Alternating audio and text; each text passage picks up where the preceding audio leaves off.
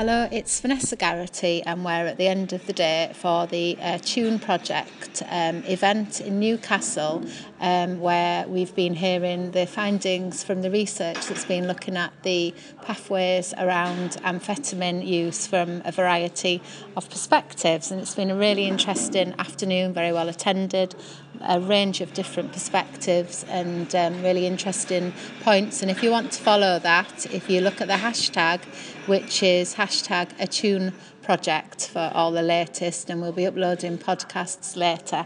Um, I'm here now with um, Amy O'Donnell, who was the research lead for the Attune project. So, Amy, um, hi. Hi, hi Vanessa. Pe- hello. For people who are listening online who couldn't be here today, could you just give people a little bit of background to the Attune project and what it was about? Okay, yes. Well, the um, project was funded by the National Institute of Health Research um, but we were part of a much broader initiative, um, a European area research um, network yeah. around illicit substances, um, that was financing work to really try and unpick some of the re- unanswered questions around um, long term use of amphetamine type stimulants. Yeah. We were one of um, five countries, so alongside the UK, there was Germany, Poland, the Netherlands, and yeah. the Czech Republic. Um, and the UK study is really focused on um, amphetamine use in the north of England. Yeah. Um, just to, I guess, give a bit of definition what we mean by amphetamine yeah. use. Um, it's an, an, umbrella term, but it mm. covers generally about kind of four different types of substances. Yeah. So we're looking at amphetamines themselves, so speed, if you like, methamphetamine, crystal meth, um, ecstasy or MDMA. MDMA.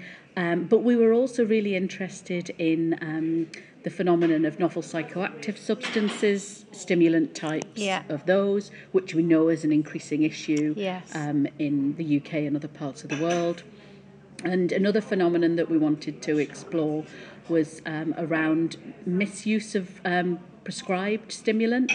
Yeah. So we know particularly among student populations, mm. that there's a lot of misuse of things like Ritalin. Yeah. Um, amongst that group, um, and we were interested in really kind of probing what are the reasons around yeah. around that. Is that in terms of people using Ritalin to help them with the studies and things like that? It and w- attention deficit, obviously, as well. It was, um, although, I mean, we've heard today that mm. sometimes people who've kind of started off using Ritalin sometimes then progress, progress to using yeah. illicit stimulants um, once that prescription ends. Yeah. So it can be part of a kind of trajectory of, of drug hmm. use. Mm. Yeah. So, um, what kind of findings have emerged from the Attune project so far? I think there were several um, sort of overarching yeah. issues that have come out of it. I think one of the um, the main findings that perhaps has surprised us was quite how heterogeneous mm. the group was yes. as a kind of group of substance users. Um, we really had participants that came from all kinds of um, groups. So, you know, we had single mothers, yeah. we had people in sort of full time stable employment, we had ex offenders. Mm. Um, it really wasn't necessarily what you might describe as kind of a typical group of yes. substance users. Yeah. Um, and I think that also reflects the fact that amphetamine type stimulants is this umbrella term and yeah. it does cover what are a very varied group mm. of substances that give quite different effects and yeah. people use those substances for very different reasons. Yes. Um, so we found, for example, that um, there were quite distinct groups of people who were using things like ecstasy for yeah. much more kind of pleasure seeking hedonism mm. compared to um, the sort of standard amphetamines like speed or meth. Yeah. And often that was much more kind of functional use. So using to cope with work, with life, with relationships. Yeah, and I would not have known that. Um, yeah, yeah so that I think that was one of the yeah. one big was just yeah. how varied it is and yeah. how varied the pathways. I think the other important finding for us was how much when we're talking about that quite functional use, that was around self medicating. Yeah. And that there were a lot, um, particularly of the very heavy end um, stimulant users, who were using it because they had um, quite severe depression and anxiety. Yeah. Um, obviously that it's quite a kind of complex direction. Yeah. So you had people who were already diagnosed with mental mm. health, ill health, um, who were using it yeah. to cope.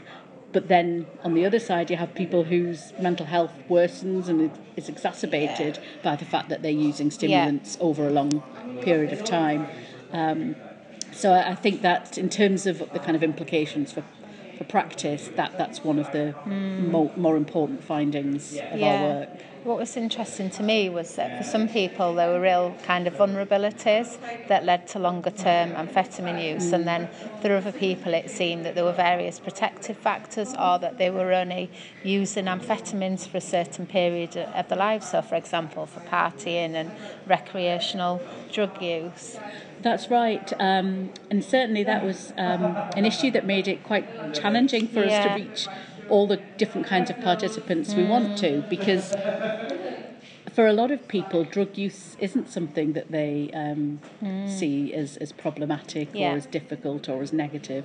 It's part of, of it is part of pleasure seeking, of good times, of parties, of festivals. Mm. Um, but for us, they often had quite a different sort of life story to tell right. than people who were using um, stimulants for, for, for these more kind of functional, often quite mm. challenging reasons.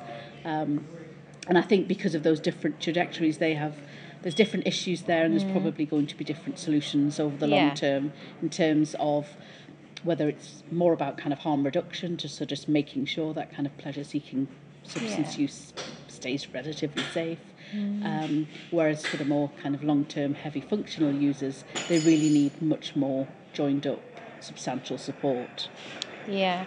And was there um, a particular any themes around the demographics of people who were using um, amphetamines? We found that we're, we're at quite an early stage yeah. with the survey analysis, but we did find, maybe unsurprisingly, that people whose use became much heavier and problematic were starting at a much younger yeah, age. that was really interesting. Um, and that compared with um, people who never use stimulants. So one, interestingly, one of the groups that we were looking at were people who could have used stimulants. So you know they've been at a party where someone yeah. said, "Here, do you want to try some ecstasy?" But they've said no.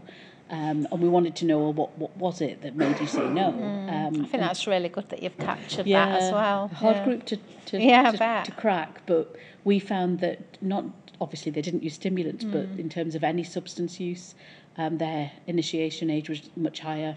Yeah. Um, than the other groups mm. in our in our survey. Yeah, and what were um, the patterns um, of use um, looking at the north and looking at other European countries? We again still at a relatively early stage, mm. um, so probably can't say too much in yeah. terms of the detail. Um, in terms of the substance use itself, um, we know that methamphetamine, for example, much heavier use in um, Czech Republic and in Germany. It's a much bigger issue mm. than it mm. in the yeah. northeast. Um, a lot of the people we spoke to, particularly in the interview stage, um, you know, methamphetamine is still quite, even for heavy drug users, it, it's seen as a much more kind of maybe extreme substance. It's more stigmatized. Yes. Um, what has been interesting, um, I understand that um, Poland have got kind of the highest levels out of all of the countries of novel psychoactive substance mm. use, which I wasn't necessarily expecting. No. I kind of thought it might be the north yeah. east. Um, although maybe that's partly because we were looking at stimulant use yeah. rather than synthetic cannabinoids, which right. we do know is a major problem in particularly um, kind of homeless and vulnerable yeah. populations in the north. Yeah, I mean, talking about um, homeless and vulnerable populations, um, the presentation this afternoon was really interesting, wasn't it? And I think it's um, it's really good how you've kind of reached out to more socially excluded mm. groups mm. and included them in the research so that they're uh, their voices are reflected along with everybody else's. Um, but I've heard a lot about some of the challenges this afternoon um, just around making sure that participation was trauma informed and um, I just wondered if you had any observations or thoughts around that in terms of research generally maybe even. The research team as a whole, um, I think, had a lot of relevant experience yeah. that they brought to the work. um, I think we, we did anticipate that um, not just for the survey but for the qualitative interviews Yeah. that asking people to talk about kind of long term substance use and, and the events that have shaped that is, is potentially going to be triggering. Um, so the people that we got involved um, had skills and experience that we thought would make them better able to Yeah. deal with that. Yeah. Um, because obviously it's traumatic That's for the participant, Yeah. but it can be quite traumatic for the researcher Yeah, of course, too. Um, so we went into it to, in, to some respect with with kind of eyes open, and we had various support structures for both sides put in Yeah. place early on. I think having said that, um, certainly some of the um, stories that we were told were probably, you know, more uh, unexpectedly Yeah. kind of traumatic than I think you could ever Expect. Predict. And, and maybe those people haven't told the stories before. Exactly. Yeah. Um, so, yes, I think we kind of we've done a lot to um, try and prepare ourselves as a team. Um, but I certainly think we've learnt a huge amount Hmm. about how we do this research and what the experiences is like Yeah. for the participant themselves. Yeah. And I think Mark's involvement from the People's Kitchen has been hugely valuable. Hmm. Um, and I certainly think that there are things we probably do differently Yeah. going Yeah. forward. Um, you know, part of that is is working even more closely with kind of peer researchers themselves. yeah, yeah, that seemed to be a theme today, didn't Mm. it? Um, I know it's early days, but are there any? Have you got any thoughts so far about implications for practice? I with mean, the findings. we heard today some fantastic ideas Mm. um, from across the room Yeah. because we had a really fortunate enough to have a lot of people who are already working in the kinds of organisations that we're going to need to Definitely. work with Mm. to, to make the change.